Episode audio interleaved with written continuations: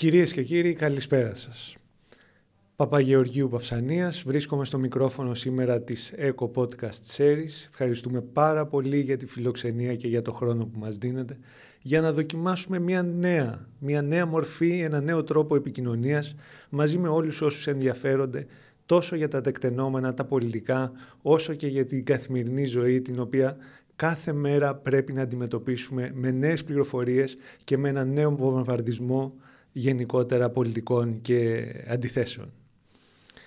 Η Eco Podcast Series θα είναι ένας χώρος φιλοξενίας στον οποίο θα μπορέσουμε να προβάλλουμε τις απόψεις μας τόσο για τα κόμματα τα οποία εκπροσωπούμε όσο και για τον κόσμο τον οποίο έρχεται σε επικοινωνία μαζί μας και θέλουμε να καλύψουμε ως προς τα ερωτήματά τους. Τον τελευταίο καιρό βαδίζουμε προς μία περίοδο προεκλογική, βρισκόμαστε αρκετούς μήνες πριν από τις ευρωεκλογές, αλλά βλέπουμε ότι ήδη έχει ξεκινήσει ένας διάλογος σχετικά με το πού θα βρεθούν τα κόμματα στον επόμενο, στην επόμενη κάλπη. Μεγάλη συζήτηση γίνεται για τις αλλαγές, μεγάλη συζήτηση ειδικά για το κόμμα το οποίο εμείς εκπροσωπούμε στην αξιωματική αντιπολίτευση, μεγάλη συζήτηση για τη νέα ηγεσία και για το πού θα μπορέσει να κατευθύνει τον πύχη και αν θα περάσει αυτό το στόχο τον οποίο έχει ήδη βάλει. Ωστόσο, ο λόγος θα έπρεπε να γίνεται ήδη για τους πολίτες. Ο λόγος θα έπρεπε να γίνεται περισσότερο για αυτά τα οποία αντιμετωπίζουν, περισσότερο για αυτά τα οποία καλούνται να απαντήσουν και περισσότερο ακόμη για όλα τα άσχημα, τα κακό κείμενα και όλα καθημερινά βλέπουν στα, στην τηλεόραση και σε όλα τα μίντια. Για να μπορέσει κάποιος να φτάσει σε μια εκλογική διαδικασία χρειάζεται πάνω απ' όλα ενημέρωση.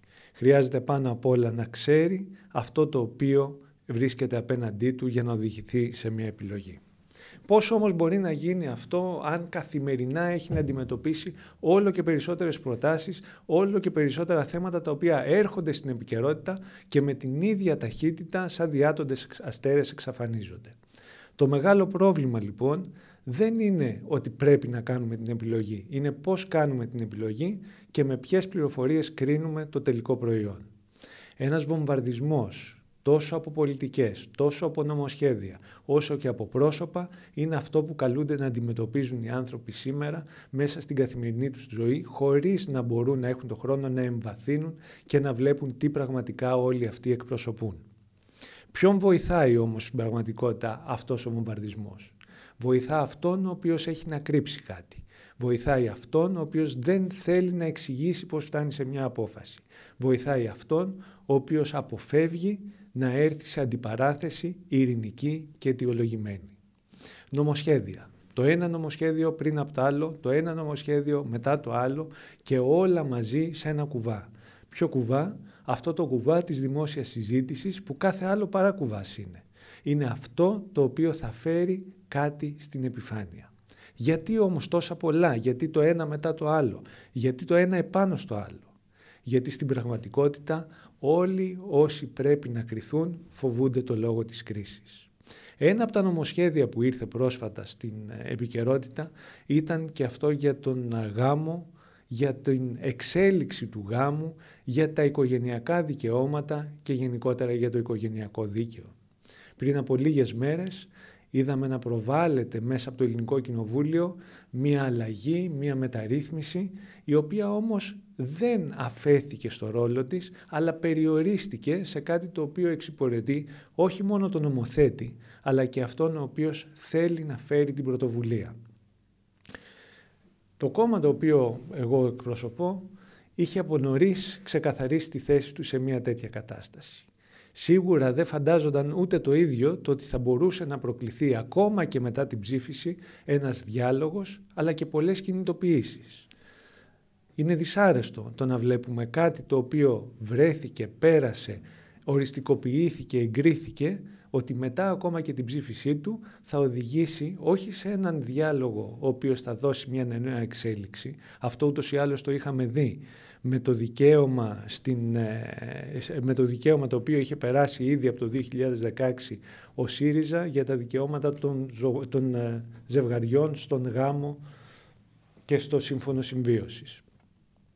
Αυτό το οποίο είναι δυσάρεστο είναι η εργαλειοποίηση παρόμοιων ζητημάτων τα οποία στην πραγματικότητα αποσκοπούν στην άρση οποιασδήποτε περιορισμού, οποιοδήποτε ε, στερεοτύπου, στερεότυπα τα οποία επί χρόνια έχει ζήσει τόσο η ελληνική κοινωνία όσο και η ευρωπαϊκή, αλλά που πλέον πολύ πιο εύκολα και με μεγαλύτερη οριμότητα μπορούμε να κρίνουμε.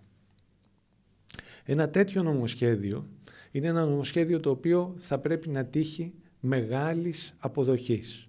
Όχι μόνο κοινοβουλευτικής, όχι μόνο παραταξιακής, όχι μόνο ιδεολογικής, αλλά γενικότερα μεγάλης αποδοχής στον πολιτικό κόσμο και στην κοινωνία. Γιατί; Γιατί από τη στιγμή που ανοίγει η συζήτηση για ένα τέτοιο νομοσχέδιο, αυτό που στην πραγματικότητα ερωτάται ο κόσμος είναι όχι αν έχει το δικαίωμα να αποσύρει ένα στερεότυπο από την κοινωνία και να αποσύρει ένα εμπόδιο στα δικαιώματα, αλλά αν έχει το δικαίωμα να βάζει εμπόδια αν έχει το δικαίωμα μέσα από το θετό δίκαιο να τοποθετεί περιορισμούς σε αυτούς οι οποίοι πρόκειται να ασκήσουν κάτι ανθρώπινο. Να φτιάξουν μία οικογένεια με τους όρους και με τις προϋποθέσεις τις οποίες αποδέχεται η πολιτεία, αποδέχεται η δική τους σκεπτική, η δική τους οπτική για την ίδια την κοινωνία, αλλά αποδέχεται και η συνέχεια που δίνεται στον οικογενειακό θεσμό.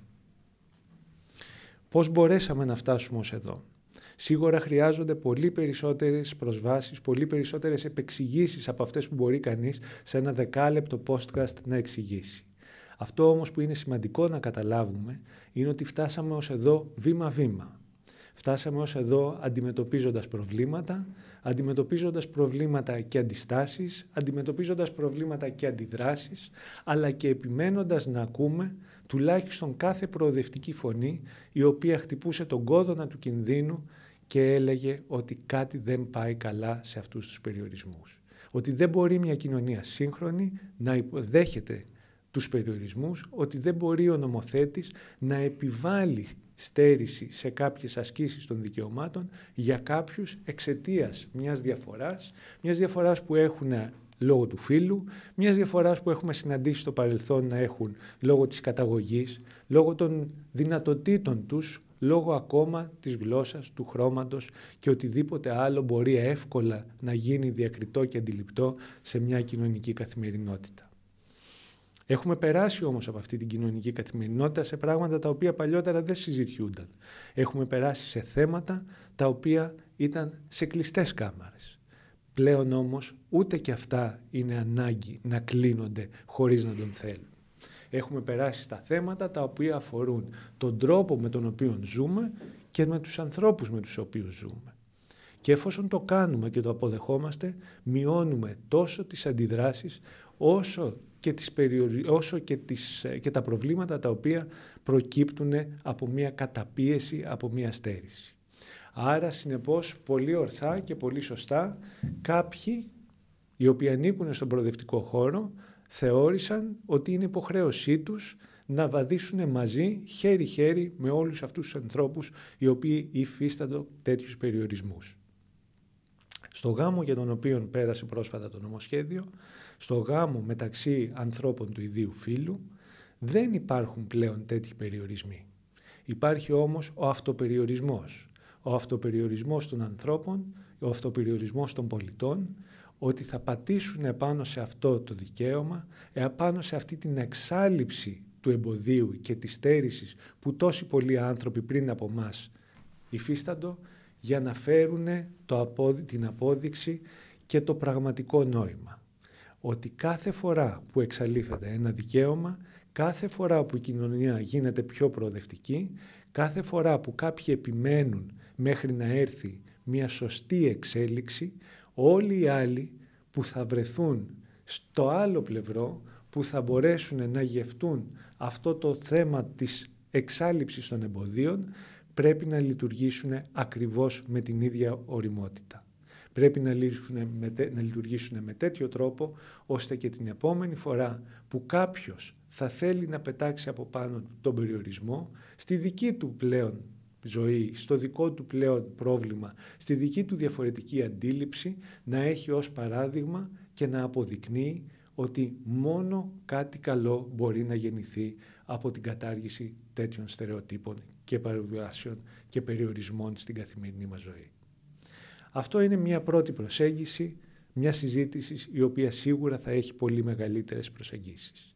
Αυτό όμως που θα ήθελα να ευχηθώ, τουλάχιστον για αυτή την πρώτη φορά που συναντιόμαστε, είναι να μην υπάρχουν δυσυπόστατες απόψεις. Να υπάρχουν απόψεις ξεκάθαρες, έστω και αν δεν έχουν καταλήξει κάπου, να υπάρχουν απόψεις οι οποίες γεννούνται μέσα στους ίδιους τους ανθρώπους, στις ίδιες κοινωνίες, στις ίδιες τις συλλογικότητες, τις υπερασπίζονται οι άνθρωποι γνήσια και απλά και δεν αποσκοπούν πουθενά αλλού παρά στην κατάργηση των εμποδίων. Η εργαλειοποίηση παρόμοιων διατάξεων και νόμων είναι κάτι το οποίο θέλουμε να αφήσουμε στο παρελθόν. Και θα το κάνουμε. Σας ευχαριστώ πάρα πολύ.